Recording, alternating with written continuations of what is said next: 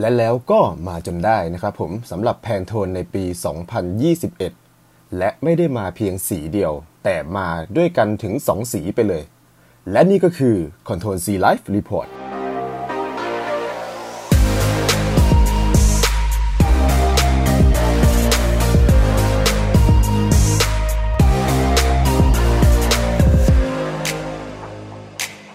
สวัสดีครับ ผมกอล์ฟคนเดิม และนี่ก็คือ Control C Life Report รายการที่จะอัปเดตเรื่องราวชาวกราฟิกดีไซน์ให้ฟังกันเป็นประจำนั่นเอง วันนี้เรามีข้อมูลสำคัญสำหรับชาวกราฟิกมาเล่าให้ฟังกันนะครับผม บอกได้เลยว่าไม่ฟังไม่ได้แน่นอน นั่นก็คือ Pantone of the Year ปี 2021 นั่นเอง ทิศทางของแพนโทนในปี 2021 นั้นจะเป็นอย่างไร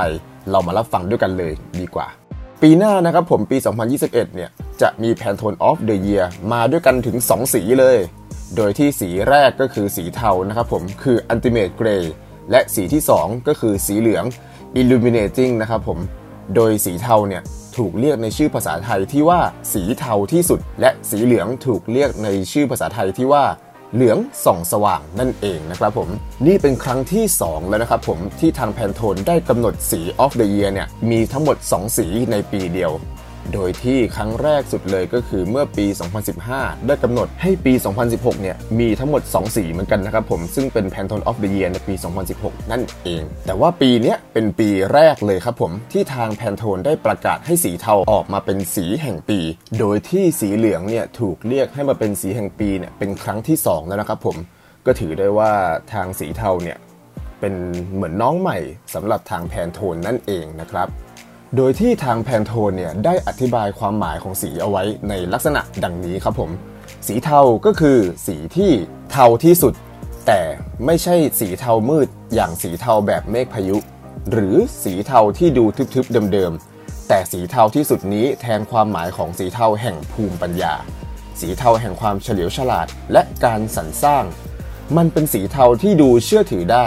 แต่เมื่อมีความเชื่อถือของใครสักคนหนึ่งแล้วเนี่ย ก็อาจจะเกิดความห่อเหี่ยวขึ้นมาในใจของใครอีกคน สีเหลืองสองสว่างเนี่ยจึงถูกนำมาเคียงคู่กับสีเทาที่สุดในปีนี้นั่นเอง มันคือสีเหลืองที่ต่างไปจากสีเหลืองของไข่แดง อีกทั้งมันก็ยังไม่ใช่สีเหลืองแบบปากกาไฮไลท์ด้วย แต่มันคือสีเหลืองที่สองสว่างแห่งชีวิตใหม่ สีเหลืองของการผจญภัยทางวิทยาศาสตร์ ที่ดูคล้ายกับแสงพระอาทิตย์ที่กำลังยิ้มให้กับเราอยู่ เมื่อทั้งสองสีนี้มารวมกัน มันจะผลักดันให้เราเดินไปข้างหน้านั่นเองนะครับผม ทีนี้เนี่ยหลายคนอาจจะสงสัยว่า Pantone of the Year เนี่ยมันถูกคัดเลือกมาจากอะไร ใครเป็นคนกำหนดเทรนด์สีในแต่ละปี วันนี้เรามีคำตอบกันครับผม การเลือก Color of the Year ของ Pantone เนี่ยก็คือการมองหาสีใหม่ๆ ที่มีอิทธิพลต่ออุตสาหกรรมการบันเทิง ภาพยนตร์ ศิลปะ แฟชั่น และการออกแบบ ซึ่งมาจากเทคโนโลยีใหม่ ๆ พื้นผิวที่ค้นพบใหม่ เอฟเฟกต์ใหม่ที่ส่งผลต่อสังคมออนไลน์ และผู้คน หรือ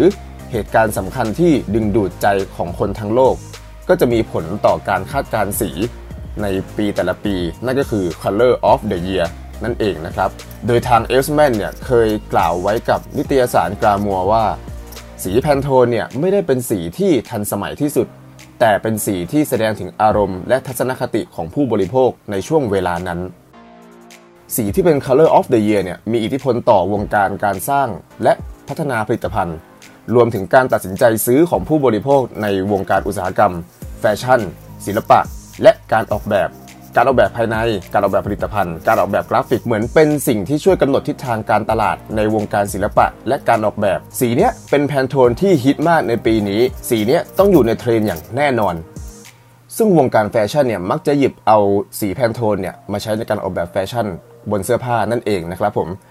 ใครจะไปรู้ว่าสีเนี่ยมีผลต่อวงการการออกแบบที่กว้างขวางขนาดนี้ และรวมไปจนถึงพลังในโลกธุรกิจ เพื่อใช้เป็นสิ่งที่สื่อสารต่อคนในแง่ความคิด และความรู้สึกการบ่งบอกถึงตัวตนของแบรนด์ การสร้างภาพจำลองสินค้าและบริการของผู้บริโภค ซึ่งเป็นสิ่งที่แบรนด์ต้องการนั่นเอง ปีหน้าจะเป็นปีที่ 21 แล้วนะครับผมที่ทาง Pantone Color เนี่ยได้กำหนดทิศทางของสีขึ้นมา โดยปีแรกที่เขากำหนดขึ้นมานั่นก็คือปี 2000 นั่นเอง และปีต่อๆไปจะมีทิศทางสีไปในรูปแบบไหน เราก็ต้องคอยติดตามกันด้วยนะครับผมขอขอบคุณข้อมูลดีๆ จากทาง The Matter และ Bango Zero ด้วยนะครับผม และขอเสียงปรบมือดัง ๆ ให้กับ episode นี้ด้วยครับผม